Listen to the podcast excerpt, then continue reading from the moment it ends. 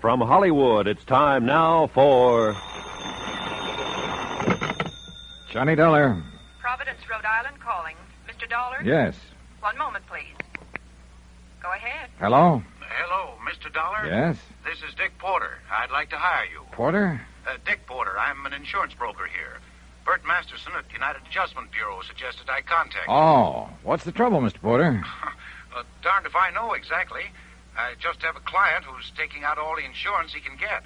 I may be wrong, but it looks to me like he's getting ready to die. Oh. Can you help me out? I can try, Mr. Porter.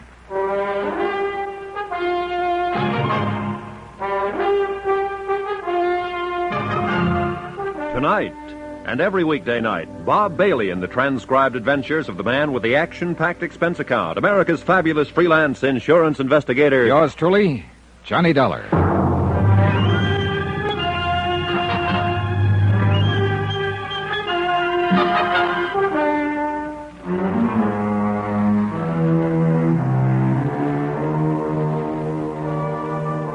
Expense account submitted by Special Investigator Johnny Dollar to Richard Porter, 480 Webster Boulevard, Providence, Rhode Island. The following is an accounting of expenditures during my investigation of the Shepard matter. Expense account item 1, $15, airfare and incidentals, Hartford to Providence.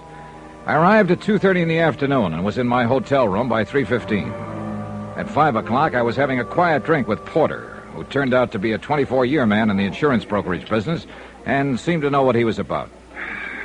I've never had anything like this happen to me, and I didn't quite know what to do about it. I'm glad I can get some expert advice from you. Well, I don't know how expert the advice will be, but I'll do what I can for you, Mr. Porter.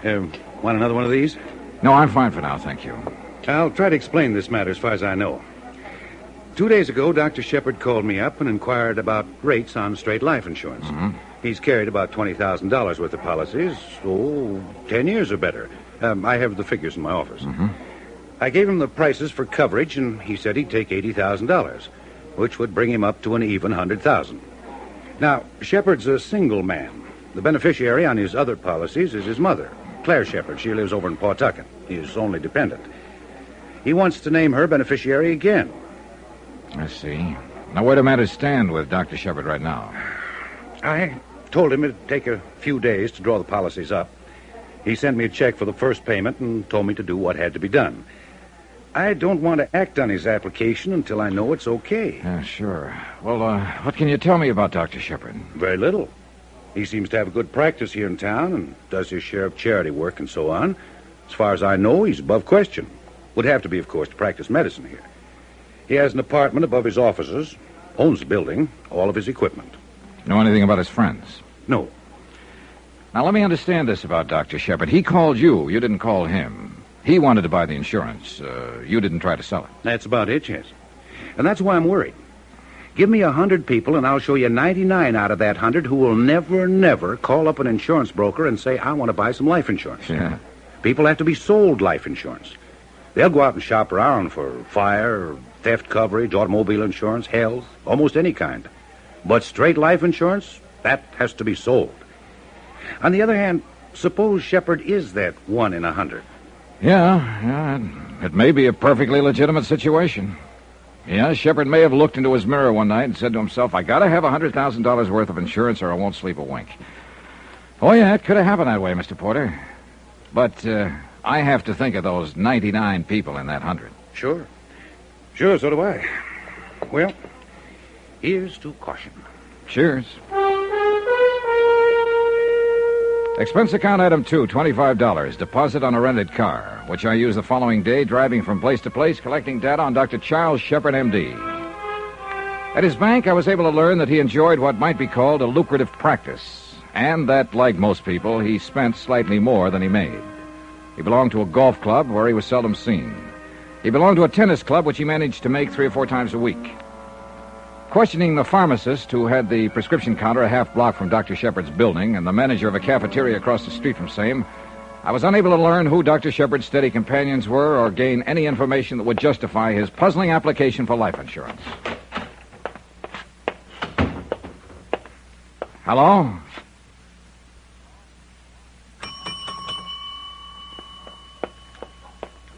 good morning. Oh, good morning.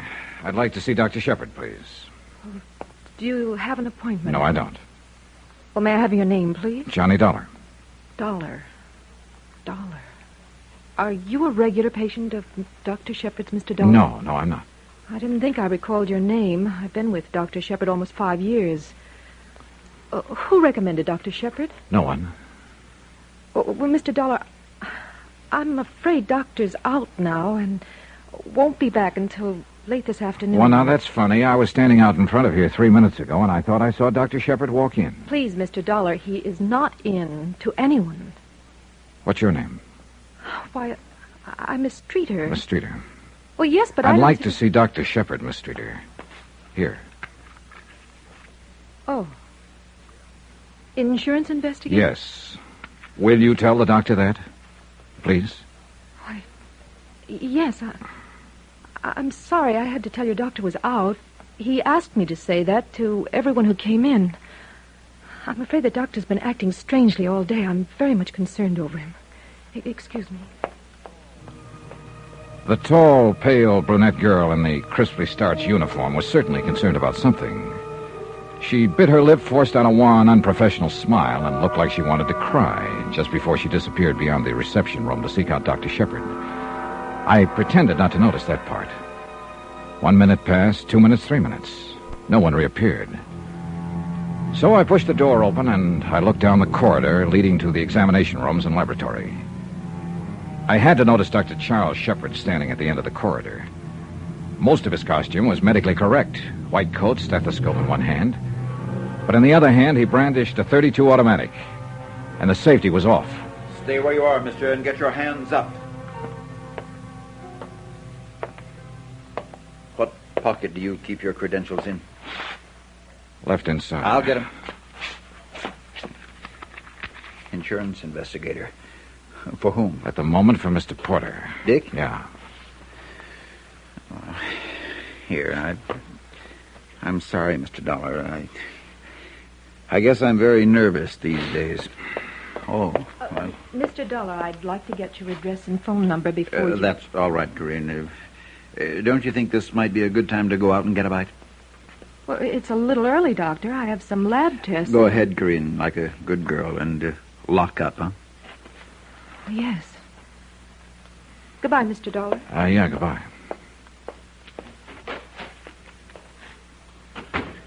Very fine girl, Corinne. She's been with me 5 years, she told me. Oh. I don't know how I'm going to explain meeting you in the hallway with this in my hand. Yes. Well, before you try, suppose you snap the safety on. Oh, yes. I look somewhat foolish, I guess. You want to come in my office? Sure. You say Mr. Porter sent Mr. you... Porter told me you made an application for $80,000 worth of life insurance. We look into things like that, Doctor. Investigate me because I want to buy life insurance? Yeah. You're a single man with few responsibilities. Well, I don't know whether to be irritated or not. Am I going to get my insurance? I wouldn't be irritated, Doctor. Put yourself in the insurance company's position. They're just not used to this kind of application. Oh, you may get it, I don't know. But obviously you're in some kind of trouble, gun and all. Well, the whole thing is a ridiculous mess. Mr. Dollar, my life has been threatened by a man who has definite homicidal tendencies. I suppose I've been acting very strangely lately. I don't know whether to leave town or give up my practice. All you have to do is pick up that telephone and call the police and tell them about it. A threat in your life comes under police business, Doctor. I know that, and I would go to the police, only, well, it's a very delicate matter. I have a patient's welfare to think of. You can't very well treat any patient if you're dead. Now, suppose you sit down and tell me all about it. All right. Several months ago, I treated a woman named Forbes. A thorough examination and consultation disclosed that her poor physical condition was not based on any organic disorder, but rather upon her own emotional instability. Not an uncommon diagnosis this hectic day and age. You've heard of things like this, Mr. Dollar? Oh, I've heard of semantics and neurotics and psychotics, but I'm not a doctor. Well, let me tell you, the psychotherapeutic side of medicine is by far the most challenging, and one in which I've had considerable experience. Consequently, I undertook to treat Mrs. Forbes, hoping to effect a cure. Are you a psychiatrist, Doctor? No, I am not. Don't misunderstand me, Mr. Dollar. In the process of treating Mrs. Forbes' physical ailments, I urged her to recount a variety of experiences. Talked to her from day to day, probing all the while for the source of her trouble. It has been my intention from the first to place her in the hands of a competent neurologist. I suspected her trouble early in the treatment. She's married to an erratic, ruthless, ill-tempered man, Paul Forbes. Oh. I made a grave error when Mrs. Forbes pressed me last week to... Well, I could only tell her to move out and divorce him immediately. That's pretty extreme advice, Doctor. I know, but I also know the advice was right. Oh, you aren't in sympathy with me, I can see, but let me tell you that any competent psychiatrist would have advised her the same. I approached her husband on the matter a few days ago. What? I explained to him that Mrs. Forbes' health, her very life, is in jeopardy, that more is involved here than just keeping intact a union which has nothing but legality as a binding force. And Mr. Forbes doesn't care for semantics. He doesn't care for Mrs. Forbes, Mr. Dollar. He ranted and raved and accused me of trying to break up his home, and finally he attacked me. I managed to get away. Did he threaten you then? Yes, he said he'd kill me. Who else was there? What do you mean? Who heard him say these things? Why, Mrs. Forbes was there and a servant in their home. Yes, a servant. Upton's his name, I believe. You should have called the police. I should have done a lot of things differently in my lifetime, but I didn't call the police. My primary concern is for Mrs. Forbes. Further shock and guilt complex could be totally disastrous to her. So are you going to creep around here with a gun in your hand? I don't know whether I'd even know how to use it. Now, why the application for all the insurance? Well, I wondered if Forbes might get me. I wanted to be sure my mother was taken care of. I don't know whether anyone's ever threatened your life, and you knew for certain he'd try to carry out the threat, but that is the position I am in. Well, what are you going to do? I don't know. I'll think of something. But what about my insurance? That's up to Mr. Porter. If what you say is true, I wouldn't insure you. What do you mean if it's true? Of course it's true. Doctor, I don't believe it. I left him standing there in the corridor, staring after me. A lonely man. Somehow not as frightened a man as he tried to let me believe. I wondered about that. I was still wondering about it when I went to sleep that night.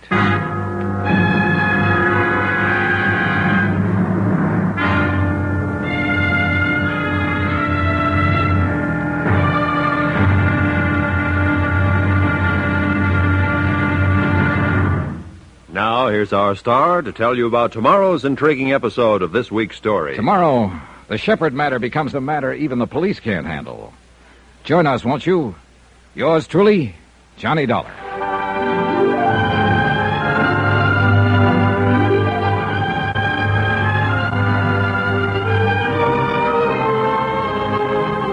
Yours truly, Johnny Dollar, starring Bob Bailey, is transcribed in Hollywood. Written by John Dawson, it is produced and directed by Jack Johnstone. Be sure to join us tomorrow night, same time and station, for the next exciting episode of Yours Truly, Johnny Dollar, Roy Rowan speaking.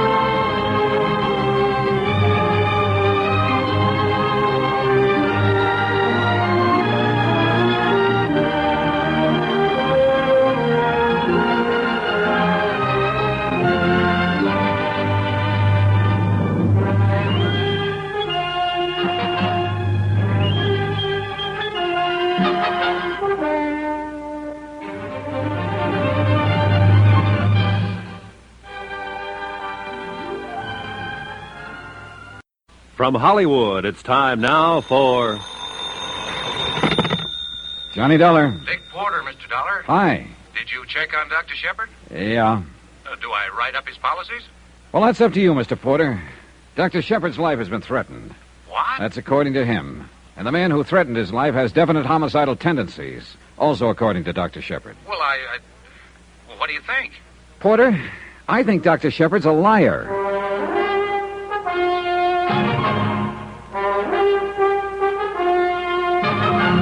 Tonight and every weekday night, Bob Bailey in the transcribed adventures of the man with the action-packed expense account, America's fabulous freelance insurance investigator. Yours truly, Johnny Dollar.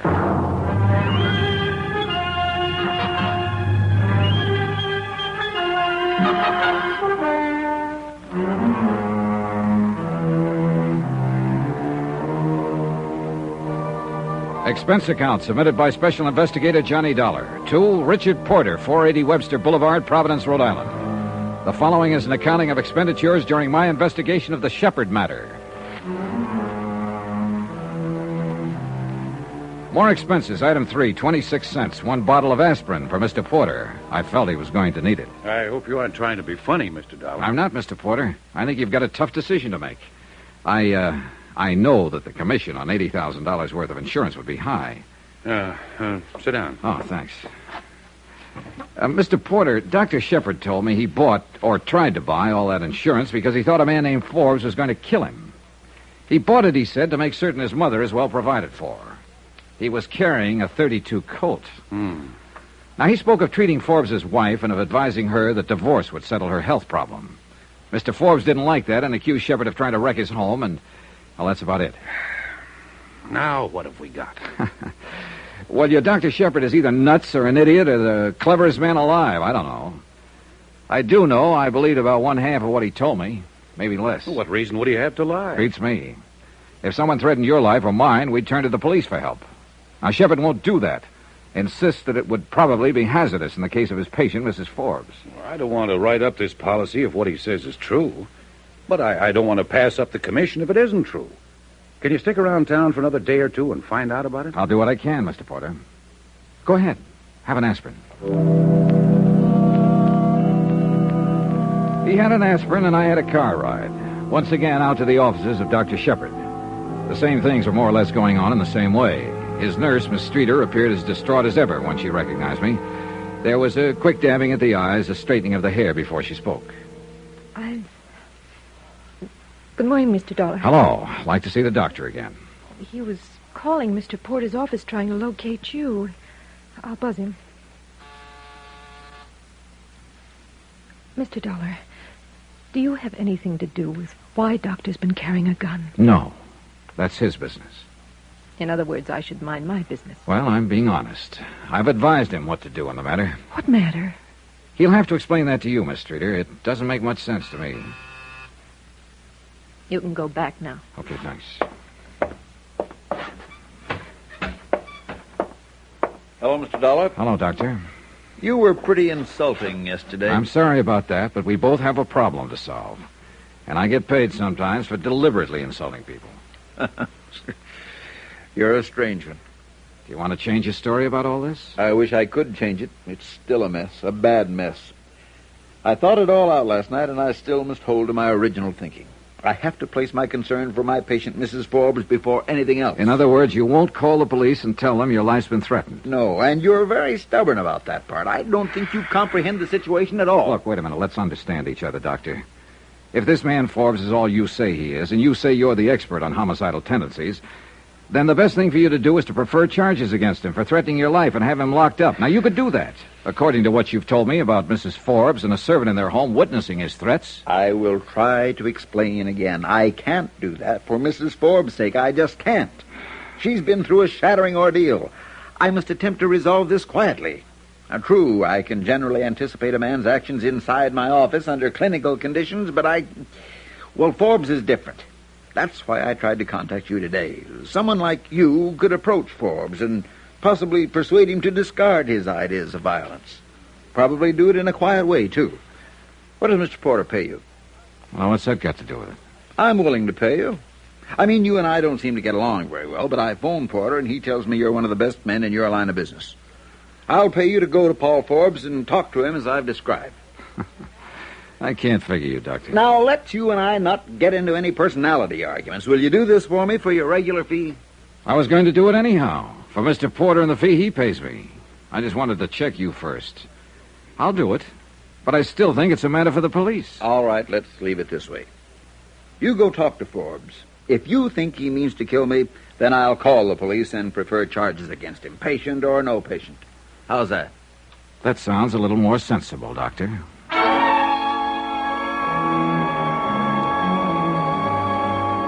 I took down the home address of Paul Forbes and climbed to my rented car and drove over to his home in the gilded edge of the city. A story-and-a-half colonial with all the trimmings, lawns, trees, Plymouth convertible, a push-button station wagon in the garage. It was a nice warm spring day, and some flowers were blooming and smelling up the area in a very nice way. Flies buzzed, bees droned, birds sang. And I went up and pressed the doorbell. I should have gone butterfly catching or taken a plane to Spokane. Yeah? I'm looking for Paul Forbes. Does he live here? Yeah, he sure does. I'm Forbes. Mr. Forbes, my name is Johnny Dollar. Dollar? Yeah, and I came over to talk to you... You get out of my way! You don't get! The front of his gun slapped against the side of my head, and I went down to my knees. A door slammed somewhere, and someone ran away. I twisted around, trying to see what it was all about. And then I managed to get to my feet in time to see Paul Forbes plunging the Plymouth out the driveway and heading I don't know where. Oh... Goodness, my goodness. What happened here? Where's Mr. Forbes? You hurt? Yeah, I'll be... Oh, Miss Forbes! Miss Forbes! Oh, let me help you, sir. Yeah, give me your arm. Yeah. We'd better sit you down over here. Okay, thanks. Oh, my goodness, my goodness gracious, sir. How did this happen? Mr. Forbes swung a gun at me. Oh, no, sir, no, sir. Oh, no, sir. No, easy, sir. Easy, easy. Nice, you know, nice. Let's sit down here. What happened here? I'm afraid Mr. Forbes attacked this gentleman, Miss Forbes. Call the doctor up. Then go to my medicine chest and get some swabs and a pan of cold water. Right away, ma'am. Wait, the doctor isn't necessary. It just made me dizzy. Your cut. It might be deep. Well, get the first aid things and some brandy, Upton. Right away, ma'am. This is unforgivable. Just unforgivable conduct. Please, I don't know who you are. Are you a friend of Paul's? No, I'm Johnny Dollar. I wanted to discuss with your husband something. I take it you're Mrs. Forbes. Yes. Oh, Upton, set them right here. Yes, ma'am. Yes, ma'am. You feeling a little better, sir? I don't know yet. Hey, let me try some of that. Yes, certainly, sir. Certainly. Here we go, sir. Easy now. Easy. Thanks. How does it look to you, Upton? Well, I believe it's not too deep, Mrs. Forbes. How's it feel, Mr. Dollar? No, I don't think it's very deep. I'll be all right in a minute. Upton, go telephone Dr. Shepard and tell him to come over here immediately. Yes, ma'am. Mr. Dollar, I can't tell you how sorry I am for this. You can bring suit against us. You can do anything you want to, Mr. Dollar. Paul's temper is just ungovernable these days. He could have killed you. He took the car and ran. Yeah. I don't know what's gotten into him. 2 nights ago, he attacked my personal physician, threatened to kill him. And now he's attacked you for no reason at all. Any idea where he might have gone? Heaven only knows. Mad. That's what he is, Mr. Dollar. He's mad.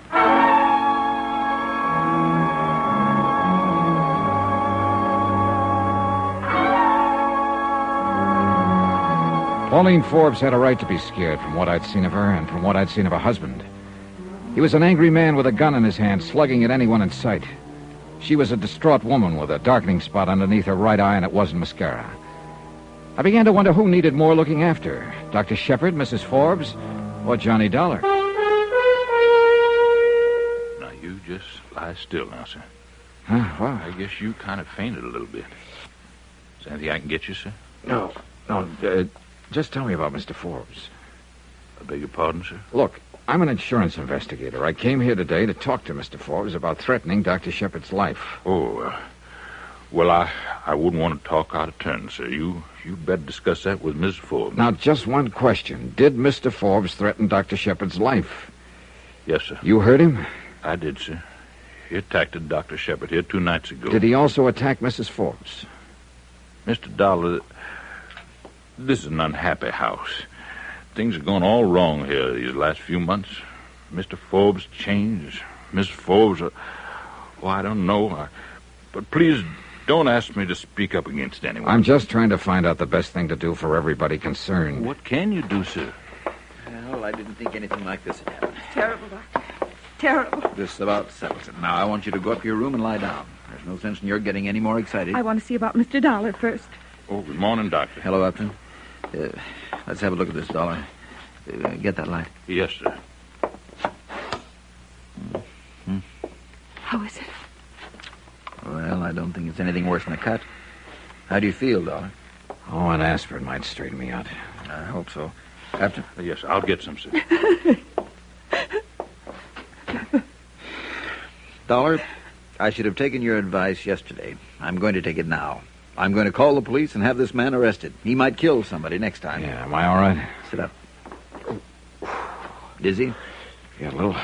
That'll wear off. What'll they do to Paul? Well, they'll take him into custody and probably talk some sense to him. Oh, this is awful. You go up to your room now, Mrs. Forbes. We'll handle this.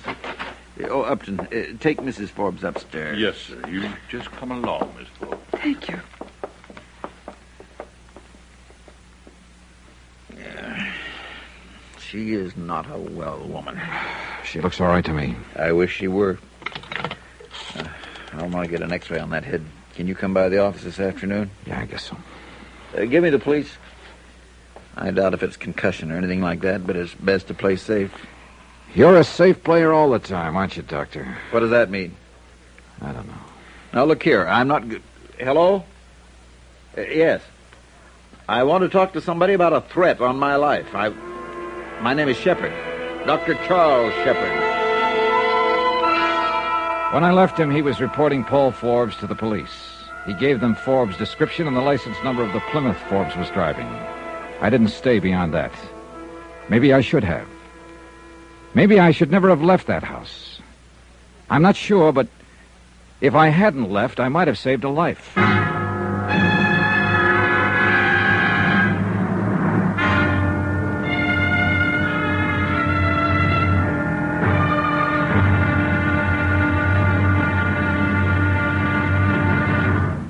Now, here's our star to tell you about tomorrow's intriguing episode of this week's story. Tomorrow... Well, the big lie is as true as little green apples. Join us, won't you, when I bite into one and spit out a bullet. Yours truly, Johnny Dollar.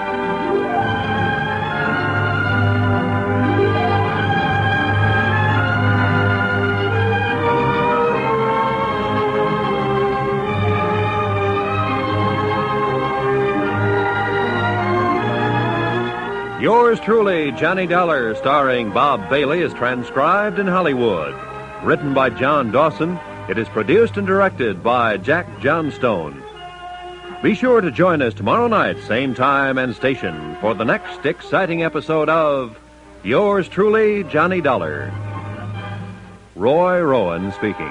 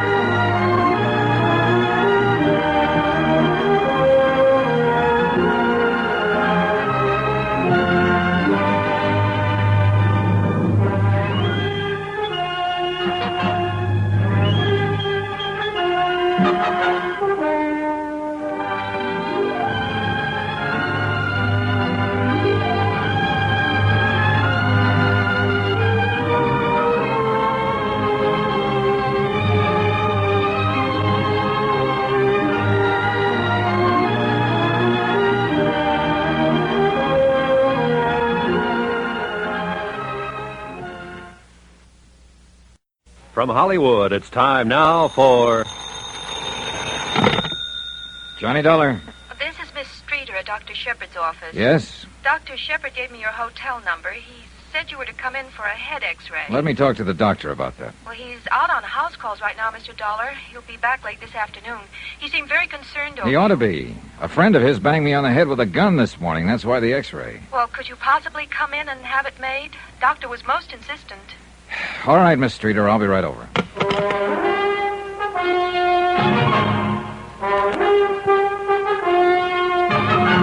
Tonight and every weekday night, Bob Bailey in the transcribed adventures of the man with the action-packed expense account, America's fabulous freelance insurance investigator. Yours truly, Johnny Dollar.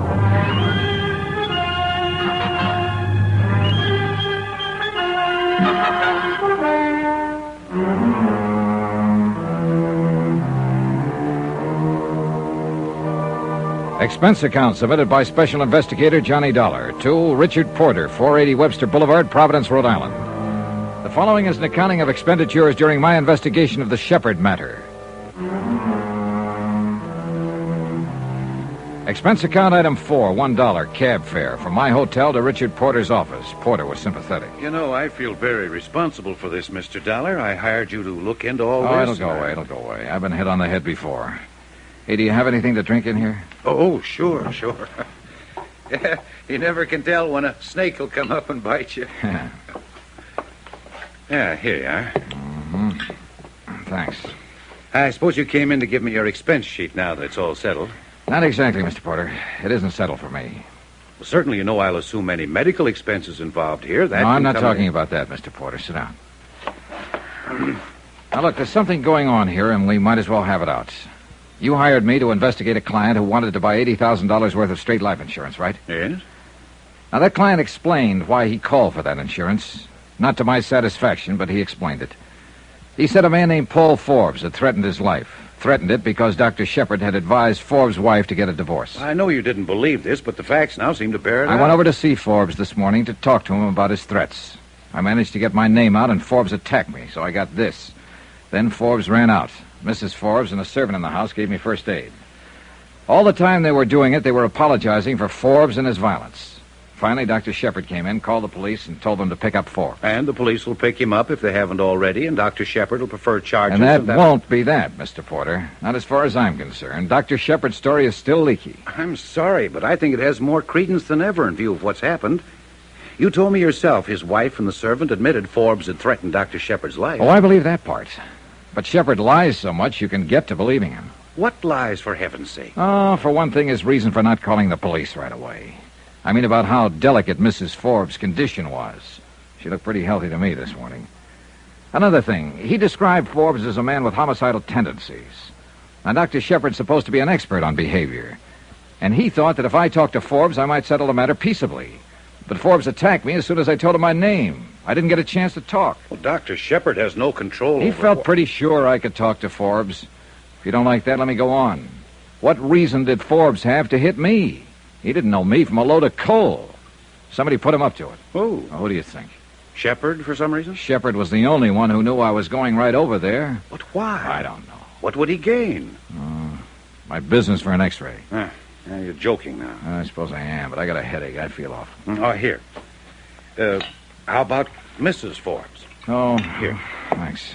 Oh, she seemed like a genuine enough person. Not sick the way I expected her to be. Someone slugged her recently. There was a bruise under one eye. Shepard said her husband was an erratic, ruthless, violent man. Well, look, I'm stubborn, Mr. Porter. I still think Shepard's been lying to me. If for no other reason than I think I know the breed. Well, what's all this got to do with the insurance application? Well, that's another thing I don't know.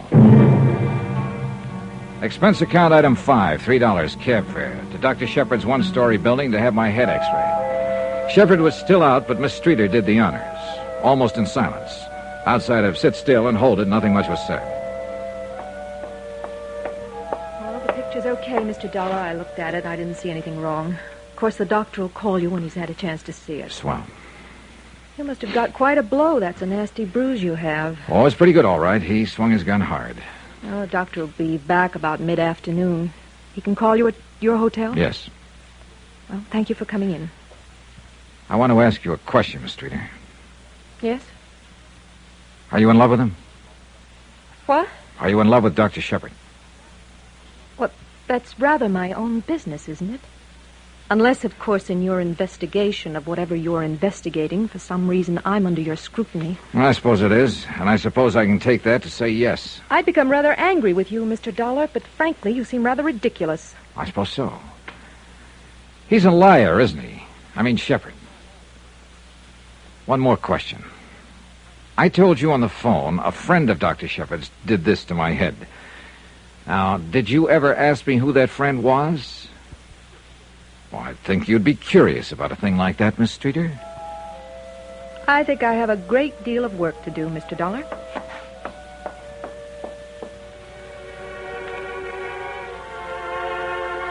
Expense account item 6, another $3, a more cab fare.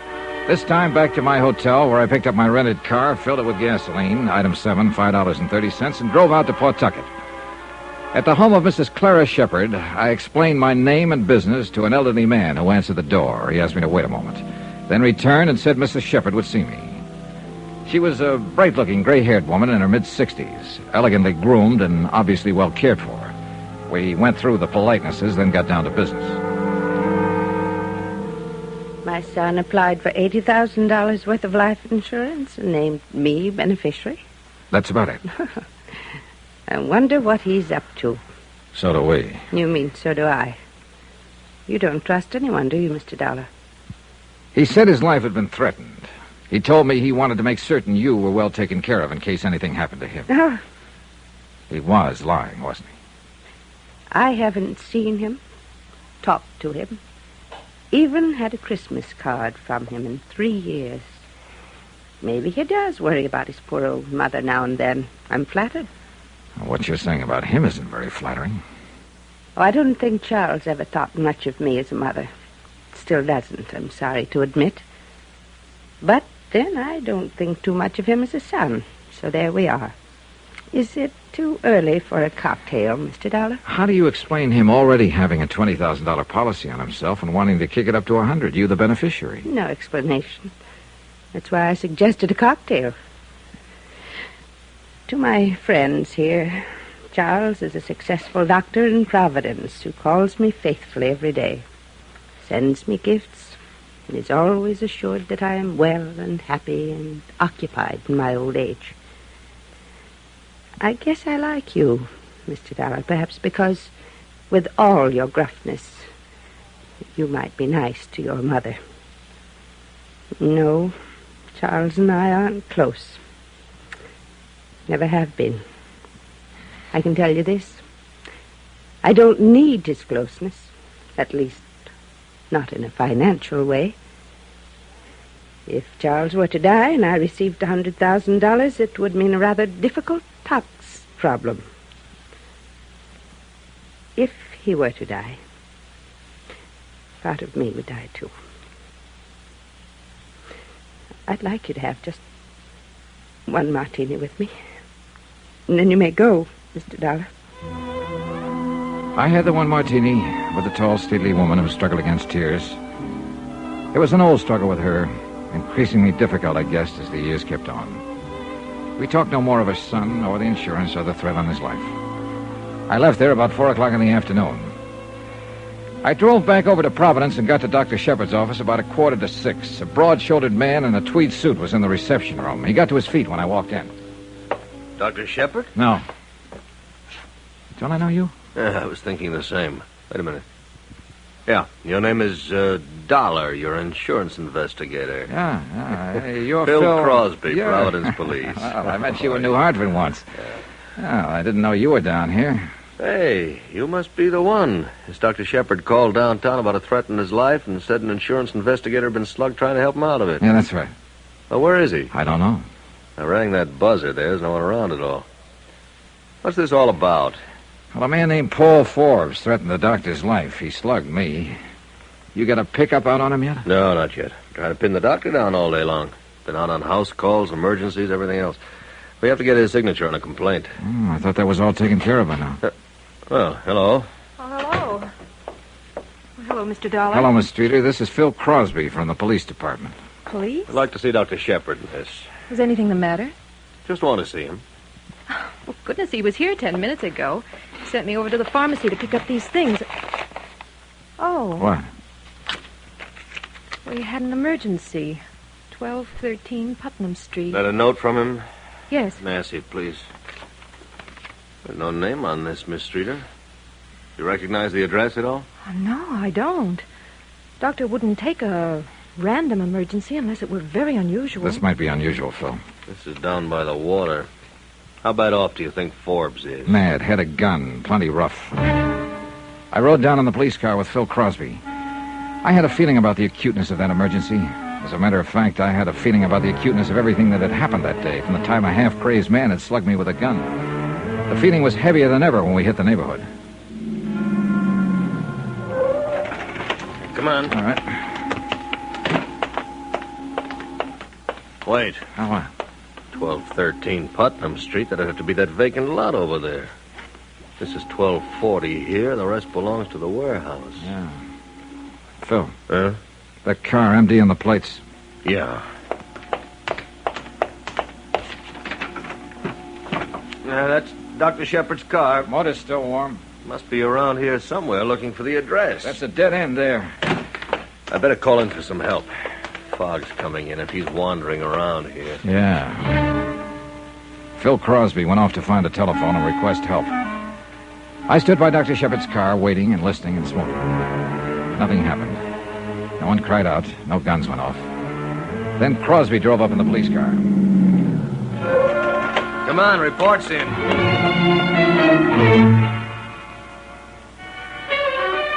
Our report was in, all right. We drove 2 blocks down the street where a small, curious crowd of people had already gathered in the cheerless fog. A uniformed man from the Harbor Division was standing over what appeared to be a bundle of clothes lying in a heap. We bent over it, and Phil looked up at me with a question mark. That Shepard, Johnny? Yeah, that's him. Yep. I'd say he's been dead less than half an hour.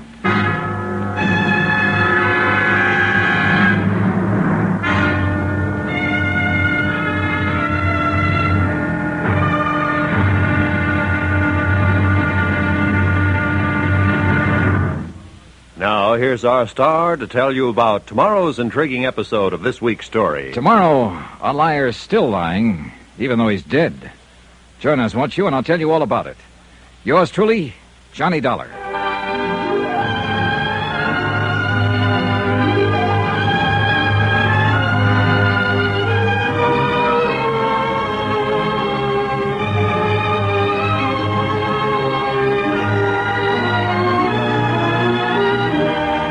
Yours truly, Johnny Dollar, starring Bob Bailey, is transcribed in Hollywood. Written by John Dawson, it is produced and directed by Jack Johnstone. Be sure to join us tomorrow night, same time and station, for the next exciting episode of Yours Truly, Johnny Dollar. Roy Rowan speaking.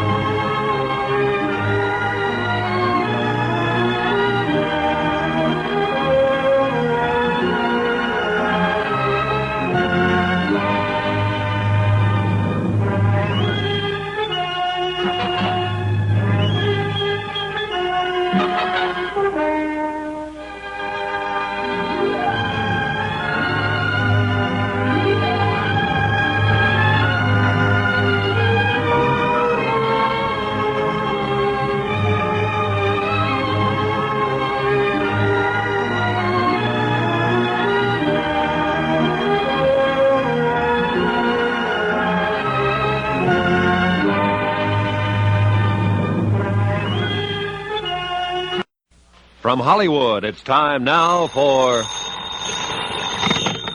Johnny Dollar. Phil Crosby, Dollar. Were you in bed? No. Good. Put on your coat and come on downtown. Can it wait till morning? Nope. Want me to send somebody out to pick you up? Are you talking about an arrest? I might be, Dollar. Whatever I have to do to keep you around. I'll make it under my own steam, pal. 15 minutes. Room 203, City Hall, okay? I may take 16 minutes if I feel like it. Then maybe you'll need longer. I want a real good story about Paul Forbes. A better one than you've told so far.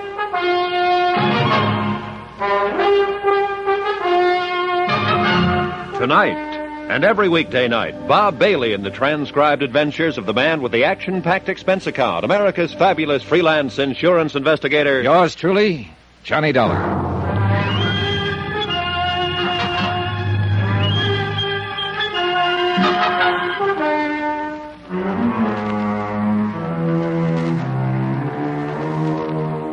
Expense account submitted by Special Investigator Johnny Dollar to Richard Porter, 480 Webster Boulevard, Providence, Rhode Island.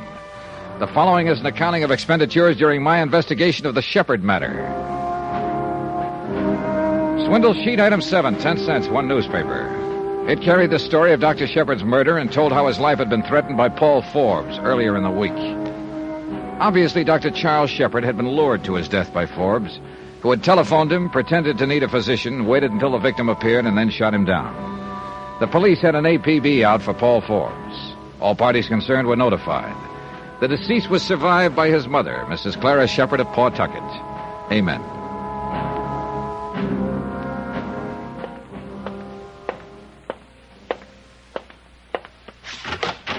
Come right in, Dollar. Sit down.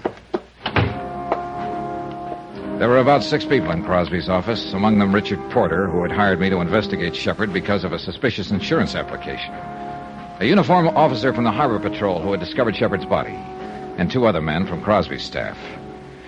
I told them how I had been hired, that I didn't believe all of Shepard's story about the threat on his life. I told them about Forbes slugging me for no apparent reason. I also mentioned the insurance matter had never been satisfactorily explained. Well, it's never going to be explained as far as I can see, Dollar. Oh, I'll find an explanation, Phil. You solve your murder, and I'll do what I have to do. We've got it solved. All we have to do is pick up Forbes. You know that. I don't know anything. You get huffy with me on the phone, and you start talking about arrest, and I don't know anything. You said that when you went to see Shepard yesterday morning, he waved a gun at you, a .32. That's right. It wasn't on his body. He knew Forbes hadn't been picked up. His life was in as much danger as ever. Why didn't he carry the gun? You know, that's a pretty good question, Phil. Yeah. What else? He allegedly went out on an emergency call tonight. No little black bag in his car. No little black bag by his body. What doctor goes out on any call without his bag? Oh, I wouldn't let that worry me so much. I'd find out if it was an emergency, or he knew who was going to meet him when he went out. I thought you might have some ideas. Have you talked to Mrs. Forbes? Of course I've talked to her. She hasn't any idea where her husband might be hiding. She's sure he killed Dr. Shepard. That servant in the house is sure. He told me about Shepard being threatened by Forbes. Shepard told you about being threatened. Forbes slugged you, slugged Mrs. Forbes. Been running around town like a madman all day. But everything you say and every way you say it, it comes out Shepard was lying. I did it on purpose. I wanted to worry you to death. Yeah. Well, every officer in this town has Forbes' description and the license of his car. We ought to get him before the night's out. He's the boy. Good luck, Phil. He was a good policeman with a lot of doubts, and he was mad about them. And that's what it generally takes to get matters straightened out. I found Corinne Streeter at the morgue, standing beside the marble slab on which her late employer had been laid. She looked pale and wan in her stiff white uniform and blue nurse's cape. Her eyes were red with tears, but no sound escaped her. Then she looked up at me once, sighed, and started out of the place. Wait. Oh, no. Well, I'd like to help you. Can you help him? No. No, you can't. No one can. I tried. Who did it? Well, the police say Paul Forbes shot him. It looks that way from all they can gather. Over Mrs. Forbes? Yes. Oh. They're looking for him, I suppose. Yes. Well, you're something of a policeman, Mr. Dollar. Why aren't you out helping them or something? Please, Miss Streeter, I know we've had words. I'll answer that question you asked me earlier today. What? You asked me if I loved Dr. Shepard. Yes, Mr. Dollar, I loved him. I loved him more than my whole life. When she said that, and for some reason I don't know, I had a feeling that I was hearing the first bit of unembroidered truth I'd heard in 2 days. It didn't make me feel any better, but it did clear up something that had been in the back of my mind working its way to the front. Expense account item 8, $6.70. A steak, 3 martinis, and an order of sliced tomatoes. I finished eating at 2:30 in the morning. I really didn't want it, but I did want to sit down and do some thinking. After that, I climbed into my rented car and drove out to Dr. Shepard's office building. Expense account item 9, $5 even. Bribe for watchman. I shouldn't be doing this, you know. Might lose my job over it. But since you're from the insurance company, I guess you're all right. I sure appreciate it. Yeah, too bad about Dr. Shepard. Nice fella. Yeah, very nice. What is it you think you'll find? Police been here till almost an hour ago, poking around. You know if they found anything? Oh, sure. Doctor's emergency kit. Heard him say he didn't take it with him when he went out in that last emergency. Uh-huh. Well, I won't be long. No, I'm going to come right in and watch you. Shepard had been a thorough man, and from all evidence, he and Miss Streeter kept and operated an efficient file system in the office. However, he had kept no medical history of his prime patient, Pauline Forbes. As a matter of fact, in checking over both the patient's files and the card files, there was no evidence to indicate that Mrs. Forbes had ever been a patient of Shepard's, which seemed strange in view of the fact that he told me he treated her for 14 months or better and ended the treatment by advising her to divorce her husband. What's more, he had never mentioned that Paul Forbes had been one of his patients. But an entry dated some 2 years before disclosed the fact that Dr. Shepard had examined, treated, and discharged Paul Forbes as a patient. These two developments supplied me with all of the curiosity I'd need for a while. Nurse Corinne Streeter's home address was duly noted on Dr. Shepard's phone book. Oakdale House, surprisingly enough, on Oakdale Street. Special rates for nurses. Room 205.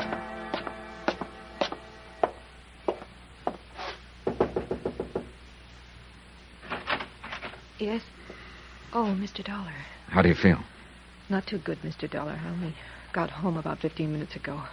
They kept me down there pretty long. Then Dr. Shepard's mother came. Do you want to come in? Yeah, thanks. It isn't much of a place, is it? I mean, I haven't Well, things like tonight aren't easy, I know, but... Look, Miss Streeter... I wish you'd help me and tell me who Dr. Shepard was intending to marry. Marry? Why, no idea. I was in the office a half an hour ago. He'd already made arrangements for a honeymoon, reservations on the Ile de France for next June. Any ideas? Please go. I can't. Look, I'm not here to hurt you. I'm here to help. I mean, was it Mrs. Forbes? What? Look, Miss Streeter, things are all wrong about your doctor's death, about what happened before it. It'll all come out sooner or later. Oh, I suppose it will. It's awful to say this, Mr. Dollar, but Mrs. Forbes was the only person doctors saw socially this last year. And she, of course, is married. How'd they meet? When her husband was Dr. Shepard's patient? Yes, that's right. They became quite friendly. Mrs. Forbes was never a patient, but Mr. Forbes was. Now, what can you tell me about Mr. Forbes? Well, he came to see Dr. Shepard a year or two ago, then stopped coming in. I believe he requested a copy of his medical history to send to another doctor in Baltimore, I think it was. Uh-huh. But Dr. Shepard kept right on seeing Mrs. Forbes. Yes. Huh? All right. Do you have any idea why I was called in by the insurance broker? At first I didn't. But I don't understand what you're trying to do. The police want Mr. Forbes. What does it all mean? It'll sicken you, Miss Streeter. Well, tell me if you know. Tell me, please. It means the wrong man was killed tonight. I was pretty sure of what I meant when I said that. And I was also pretty sure that Phil Crosby and the police department had recognized the setup. It so happened I had a head start in the way of information. And though it was 6 o'clock in the morning by that time, I decided to use it. Mr. Dollar. Hello, Mrs. Forbes. I'd like to come in. What is it? I should have tumbled to it right away, but your husband fit the part too well. Look here. I've been through quite enough today with the police and all out looking for Paul and Dr. Shepard being killed. Stop looking pained and tired. I'm the guy that's tired. I'm the one who was going to be the star witness when the state tried Shepard for killing your husband. What? Why not get a star witness for free? Why not make a suspicious insurance move so an investigator would be called in? An investigator who'd back up a self-defense plea for your doctor and get him off on justifiable homicide. Get out of here. Get out of here. I'll call the police. And you and the doctor sail to France in June and live happily ever after? What's the matter? Wouldn't your husband give you a divorce? Go ahead. If you say it's that way, Mr. Dollar, and you know everything, then it must have been that way. Only it got fouled up. Your husband did shoot your boyfriend after all, just as he threatened to. Get out of here. You can't prove any of it. Not one word of it. Oh, you're right about that, Mrs. Forbes. I can't prove anything. Not a thing. Shepard's dead, and they want your husband for it. He threatened Shepard. And they'll get him for it, and that's that. But you have something to live with for the rest of your life. Your doctor's gone. He'll never come back. Or maybe you can just have a cup of coffee and forget all about it. Get out! Get out! Leave me alone! Leave me alone!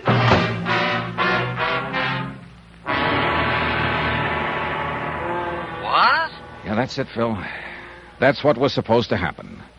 Shepard had it planted all over town how Forbes had threatened his life. He had witnesses. He had me, even. All he had to do was go out and shoot Forbes any place, any time. But Forbes got him first. Can people get by with this kind of thing in our courts of law?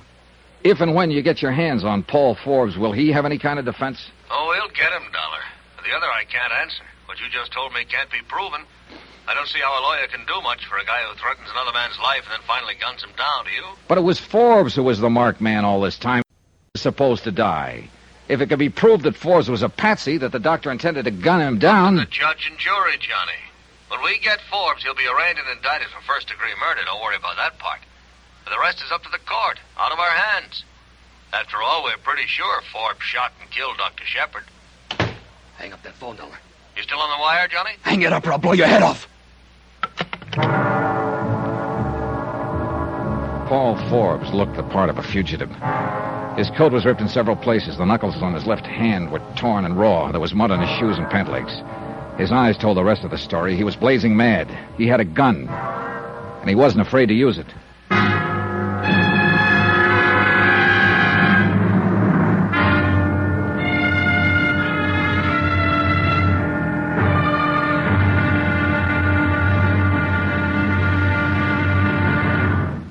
Now, here's our star to tell you about tomorrow's intriguing episode of this week's story. Tomorrow I find out how hard it is to kill a lie. Sometimes you have to kill it twice. Join us, won't you? Yours truly, Johnny Dollar.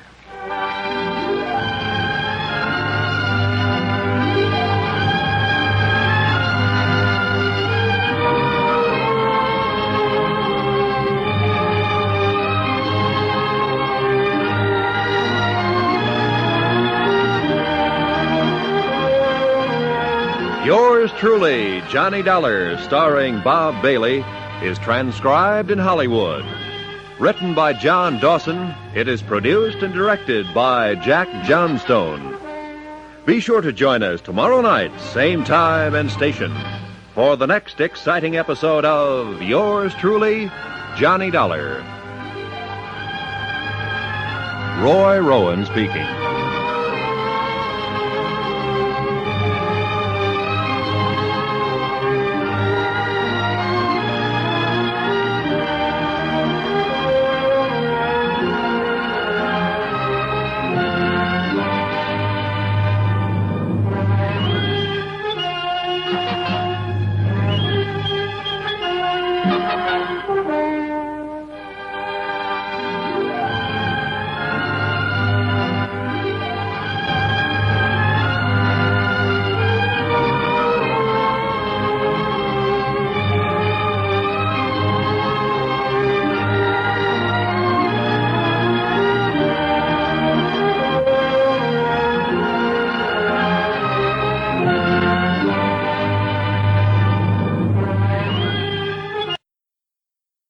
Hollywood, it's time now for...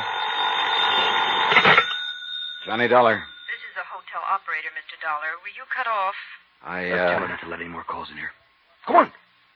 I was cut off, but I'd rather get some sleep now. Anybody phones, just take a message. All right, Mr. Dollar. Hold it there. Sit down. Put your hands on your knees.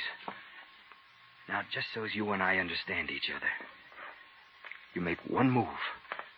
Wiggle a finger, I'll empty this gun right in your stomach. You understand me? I understand you, Forbes. You're crazy.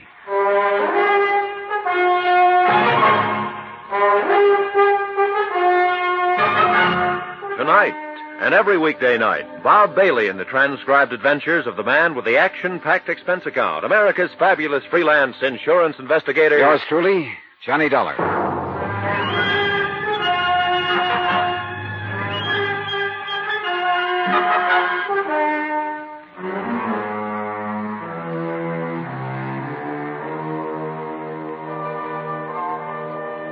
Expense account submitted by Special Investigator Johnny Dollar to Richard Porter, 480 Webster Boulevard, Providence, Rhode Island.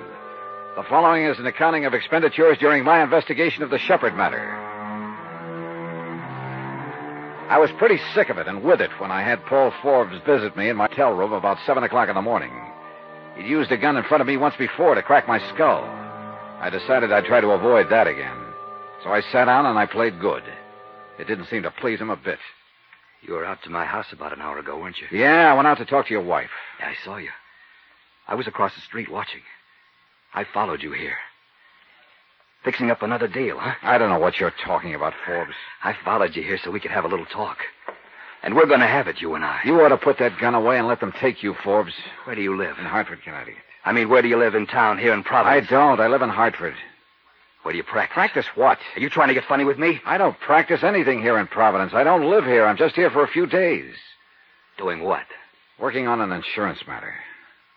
Insurance matter? You're licensed to practice law in Rhode Island? Oh, you've got something all wrong, Forbes. I don't practice law. I'm not a lawyer. I'm an insurance investigator. I tried to tell you that yesterday morning when you cracked me with that gun. I was called in by Dr. Shepard. He said you threatened his life. You're lying to me. Shepard called me yesterday morning and said a lawyer named Dollar was on his way over to talk to me about getting Pauline a divorce. You're a lawyer. I'm what I say I am. If you hadn't started swinging that gun butt around, I'd have told you why I was there yesterday. You got a billfold or something? My coat pocket inside on the back of that chair there. I think I know why Shepard called you and told you I was a lawyer. I think he wanted you to attack me and make me... Shut up! You and Shepard are trying to pull something to take my wife away from me. I know that much. And now you're trying to pull something to get out of this jam. You're wrong, Forbes. I don't know anything about trying to take your wife away from you. You know I didn't kill Shepard. How do I know you didn't kill him? You threatened him. Half a dozen people have attested to that. I know you had a reason to kill him. I know every time I've seen you, you had a gun in your hands, and you've been swinging it at somebody, particularly me. You know who did it. You're in on it somewhere. You know who killed Shepard, and you're going to clear me. You're going to tell me, Dollar. I'm going to whip it out of you. You're going to crazy.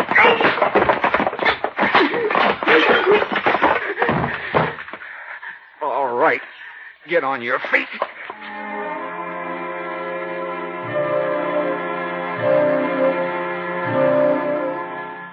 He sat in the chair just the way I propped him there. His eyes looked dull and lifeless, as though he were already dead. I couldn't think of anything brilliant to say or do, so I rummaged around my suitcase and pulled out a bottle. Then I found a pair of glasses in the bathroom and poured a couple of drinks. When I came on out, he hadn't moved from the chair. He looked crumpled like a worn suit of clothes.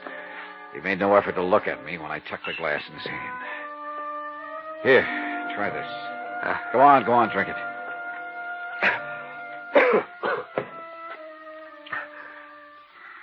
Why don't you call the police? Now, you say you followed me here to have a talk and find out what's what. Now's the time to talk, pal.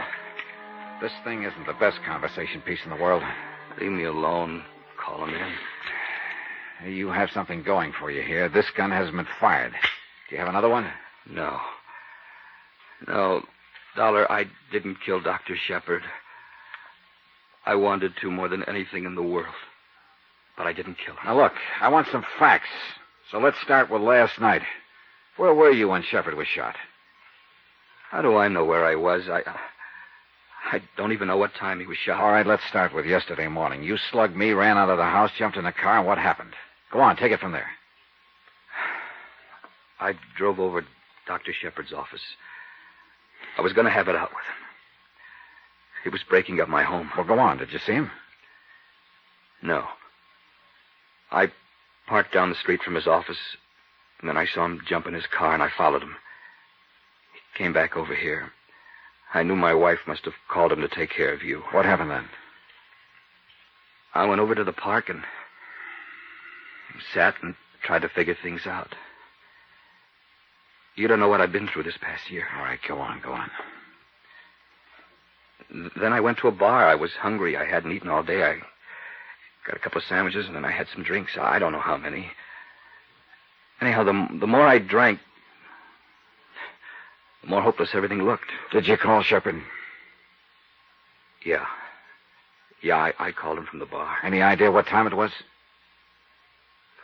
Must have been around 5 or 6. What difference does it all make? I'm cooked and you know it. Go on, will you? You called Shepard. Then what did you do? I told him I wanted to talk to him about everything that had happened. I told him where to meet me. You mean you wanted Dr. Shepard to come down and meet you so you could kill him? Maybe I did have that in my mind. I don't know. On the phone, he sounded so calm and said we could talk it out and straighten it out like gentlemen. Did you talk to him? No. I didn't see him at all. I waited an hour and he never showed up. I called his office back and the answering service said everyone had gone out for the day and I didn't know what to do. I got back in my car and turned on the radio, and that's where I heard I was wanted for murder. Dollar, I didn't do it. I swear I didn't. I had reason enough, but I didn't. I knew all about the others, but this was serious. Wait a minute. What others? Pauline's always had other friends. Friends. I guess... I don't know. I don't guess I love her anymore. I don't know. I don't think she ever loved me. But I needed her. I needed her more than anything this last year or so. I did love her the way it once was. And I found out what was going on between her and Shepard. She wanted a divorce. I wouldn't give her a divorce. If I had let her and Shepard get away with it, would have been too much to take, to ask. Oh, this doesn't make sense. Even though you didn't love her and she didn't love you, you wouldn't stand still for a divorce action? It sounds stupid. I just told you. I needed her so much this last year or so. So much. Still doesn't make any sense, Forbes. Why didn't you let her go? She knew she didn't have to divorce me. She knew it wouldn't be too long. What? Shepard gave me a year. Another doctor in Baltimore, 18 months. Leukemia. Don't you see? She would have been free. They could have waited until I was dead at least. Just that, until I was dead. Couldn't they? Or couldn't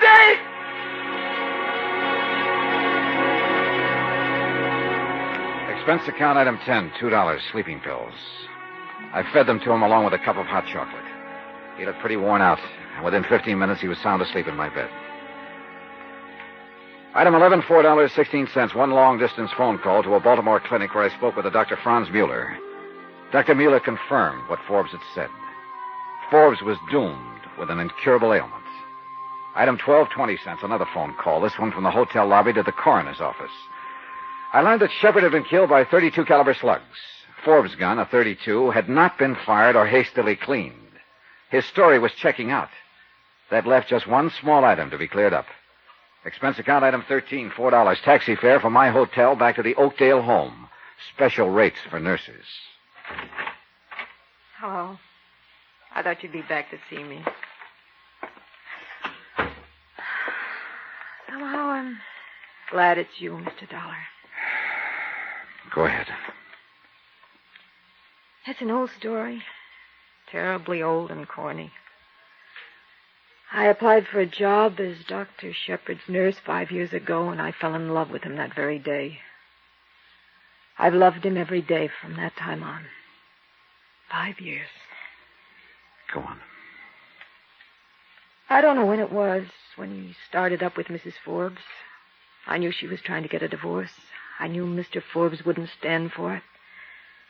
Then one day, last week I guess it was, I heard Doctor talking to her on the phone. He said, there's a way to get rid of him.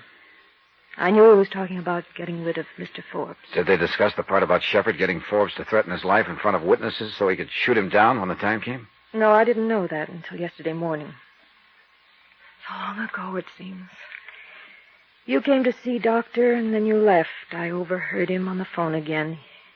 He called up Mr. Forbes and said Mr. Dollar was coming over to talk about the divorce action. And he knew Forbes would be upset enough to attack me. Doctor was very good about anticipating what people would do in given situations. Even me. I was in the office when Mr. Forbes called last night. I saw Doctor put the coat. I knew he was going down to meet Mr. Forbes and shoot him, so I followed him. He was walking around in the dark looking for Mr. Forbes with a gun in his hand. I ran up to him and pleaded with him not to be crazy, that Mrs. Forbes wasn't worth it. Then he said he was going to kill me, too. We struggled. The gun went off. I don't know how many times. I can help you, Corinne. You didn't mean to kill him. He meant to shoot you. When all these other details come out, the most they can charge you with is second-degree justifiable or manslaughter. No. You're nice. But I can't get off. Huh? I guess the police haven't found her yet. I went over and killed Mrs. Forbes an hour ago.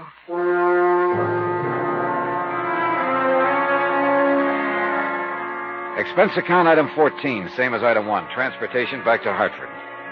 The next time you have a doubtful insurance application, Mr. Porter, settle it yourself or call someone else. Don't call me. As far as I can add up, and I'm not going to recheck the figures, expense account total is $485. Yours truly, Johnny Dollar.